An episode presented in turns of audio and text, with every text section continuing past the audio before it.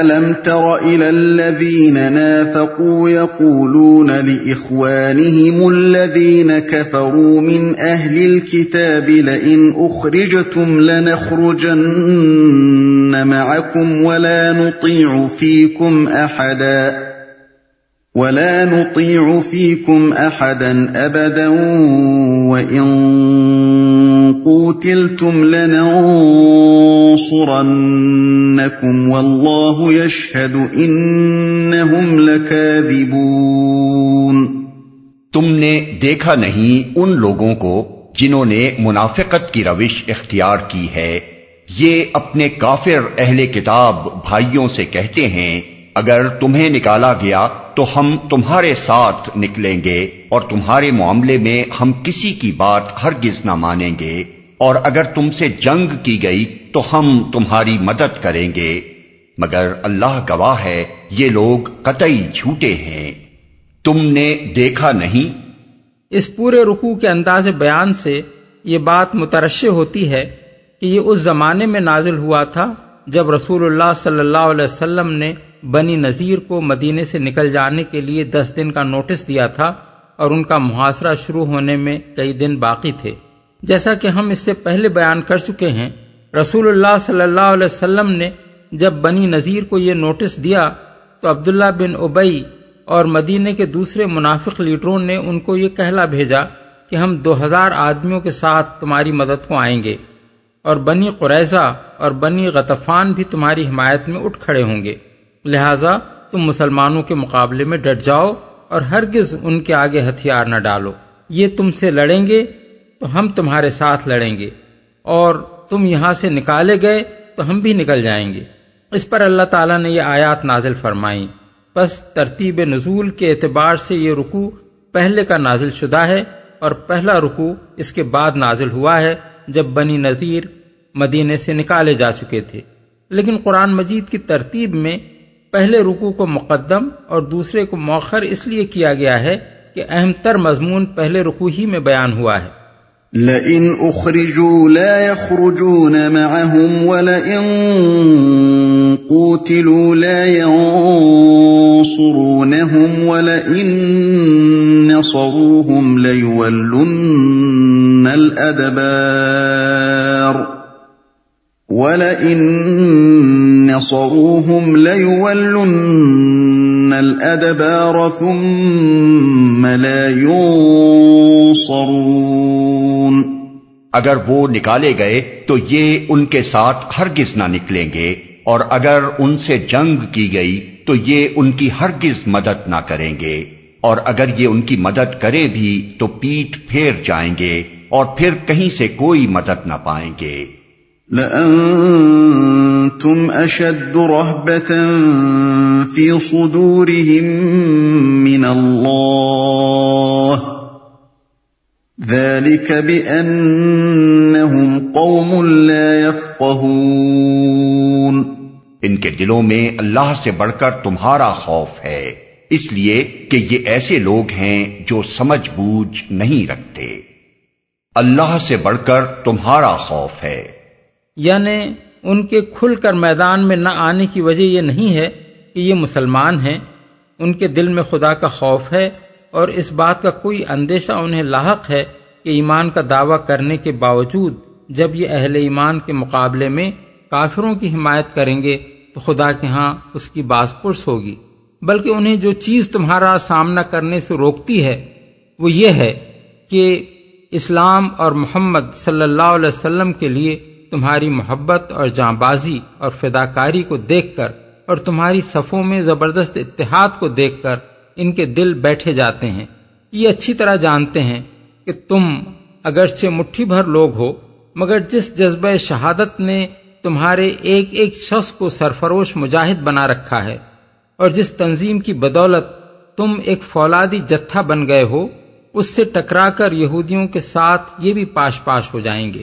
اس مقام پر یہ بات نگاہ میں رہنی چاہیے کہ اگر کسی کے دل میں خدا سے بڑھ کر کسی اور کا خوف ہو، تو یہ دراصل خوف خدا کی نفی ہے۔ ظاہر بات ہے کہ جو شخص دو خطروں میں سے ایک کو کمتر اور دوسرے کو شدید تر سمجھتا ہو، وہ پہلے خطرے کی پرواہ نہیں کرتا اور اسے تمام تر فکر صرف دوسرے خطرے سے بچنے ہی کی ہوتی ہے۔ جو سمجھ بوجھ نہیں رکھتے۔ اس چھوٹے سے فقرے میں ایک بڑی حقیقت بیان کی گئی ہے۔ جو شخص سمجھ بوجھ رکھتا ہو، وہ تو یہ جانتا ہے کہ اصل میں ڈرنے کے قابل خدا کی طاقت ہے، نہ کہ انسانوں کی طاقت۔ اس لیے وہ ہر ایسے کام سے بچے گا جس پر اسے خدا کے مواخذے کا خطرہ ہو۔ قطع نظر اس سے کہ کوئی انسانی طاقت مواخذہ کرنے والی ہو یا نہ ہو، اور ہر وہ فریضہ انجام دینے کے لیے اٹھ کھڑا ہوگا جو خدا نے اس پر عائد کیا ہو۔ خواہ ساری دنیا کی طاقتیں اس میں مانے و مزاحم ہوں۔ لیکن ایک ناسمجھ آدمی کے لیے چونکہ خدا کی طاقت غیر محسوس اور انسانی طاقتیں محسوس ہوتی ہیں، اس لیے تمام معاملات میں وہ اپنے طرز عمل کا فیصلہ خدا کے بجائے انسانی طاقتوں کے لحاظ سے کرتا ہے۔ کسی چیز سے بچے گا تو اس لیے نہیں کہ خدا کے ہاں اس کی پکڑ ہونے والی ہے، بلکہ اس لیے کہ سامنے کوئی انسانی طاقت اس کی خبر لینے کے لیے موجود ہے۔ اور کسی کام کو کرے گا تو وہ بھی اس بنا پر نہیں کہ خدا نے اس کا حکم دیا ہے یا اس پر وہ خدا کے اجر کا امیدوار ہے، بلکہ صرف اس بنا پر کہ کوئی انسانی طاقت اس کا حکم دینے والی یا اس کو پسند کرنے والی ہے اور وہ اس کا اجر دے گی۔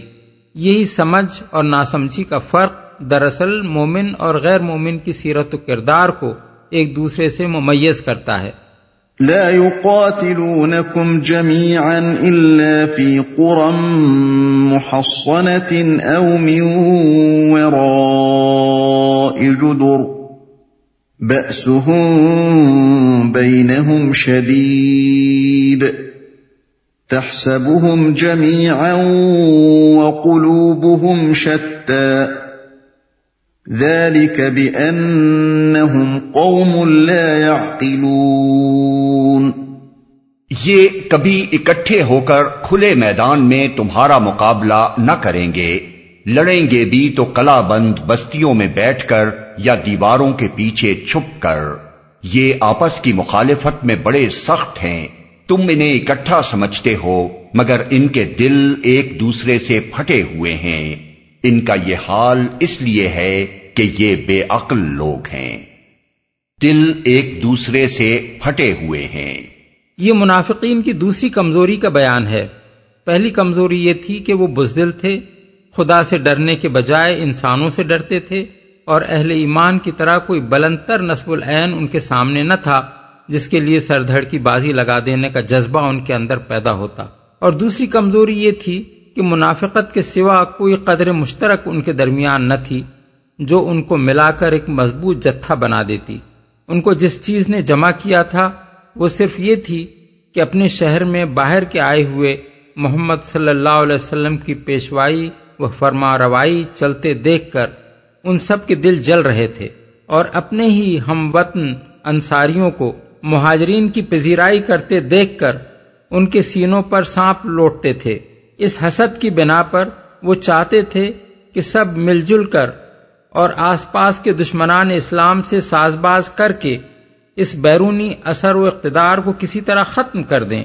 لیکن اس منفی مقصد کے سوا کوئی مثبت چیز ان کو ملانے والی نہ تھی۔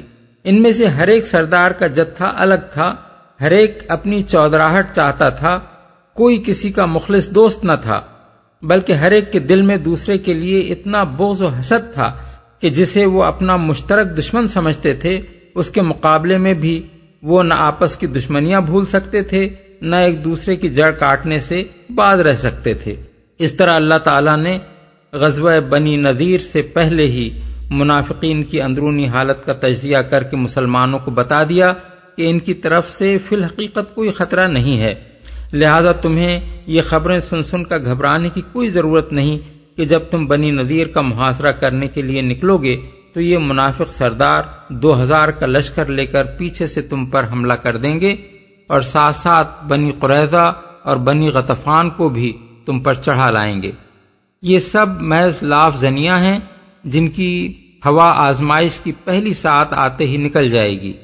كمثل الذين من قبلهم قريبا ذاقوا وبال أمرهم ولهم عذاب أليم یہ انہی لوگوں کی مانند ہیں جو ان سے تھوڑی ہی مدت پہلے اپنے کیے کا مزہ چک چکے ہیں اور ان کے لیے دردناک عذاب ہے۔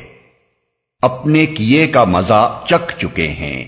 اشارہ ہے کفار قریش اور یہود بنی قینقا کی طرف جو اپنی کثرت تعداد اور اپنے سر و سامان کے باوجود انہی کمزوریوں کے باعث مسلمانوں کی مٹھی بھر بے سر و سامان جماعت سے شکست کھا چکے تھے۔ كمثل الشيطان إذ قال للإنسان اكفر فلما كفر قال فلما كفر قال إني بريء منك إني اخاف اللہ رب العالمین ان کی مثال شیطان کی سی ہے، پہلے وہ انسان سے کہتا ہے کہ کفر کر، اور جب انسان کفر کر بیٹھتا ہے، تو وہ کہتا ہے کہ میں تجھ سے بری ذمہ ہوں۔ مجھے تو اللہ رب العالمین سے ڈر لگتا ہے۔ یعنی یہ منافقین بنی نذیر کے ساتھ وہی معاملہ کر رہے ہیں جو شیطان انسان کے ساتھ کرتا ہے۔ آج ہی ان سے کہہ رہے ہیں کہ تم مسلمانوں سے لڑ جاؤ اور ہم تمہارا ساتھ دیں گے، مگر جب وہ واقعی لڑ جائیں گے تو یہ دامن جھاڑ کر اپنے سارے وعدوں سے بری ذمہ ہو جائیں گے اور پلٹ کر بھی نہ دیکھیں گے کہ ان پر کیا گزری ہے۔ ایسا ہی معاملہ شیطان ہر کافر سے کرتا ہے اور ایسا ہی معاملہ اس نے کفار قریش کے ساتھ جنگ بدر میں کیا تھا، جس کا ذکر سورہ انفال آیت اڑتالیس میں آیا ہے۔ پہلے تو وہ ان کو بڑھاوے، چڑھاوے دے کر بدر میں مسلمانوں کے مقابلے پر لے آیا اور اس نے ان سے کہا کہ، لا غالب لکم اليوم من الناس و انی جار الکم یعنی آج کوئی تم پر غالب آنے والا نہیں ہے اور میں تمہاری پشت پر ہوں۔ مگر جب دونوں فوجوں کا آمنا سامنا ہوا تو وہ الٹا پھر گیا اور کہنے لگا کہ انی بری امن کم انی ارا مالا ترون، انی اخاف اللہ یعنی میں تم سے بری ذمہ ہوں۔ مجھے وہ کچھ نظر آ رہا ہے جو تمہیں نظر نہیں آتا۔ مجھے تو اللہ سے ڈر لگتا ہے۔ فكان عاقبتهما أنهما في النار خالدين فيها وذلك جزاء الظالمين۔ پھر دونوں کا انجام یہ ہونا ہے کہ ہمیشہ کے لیے جہنم میں جائیں اور ظالموں کی یہی جزا ہے۔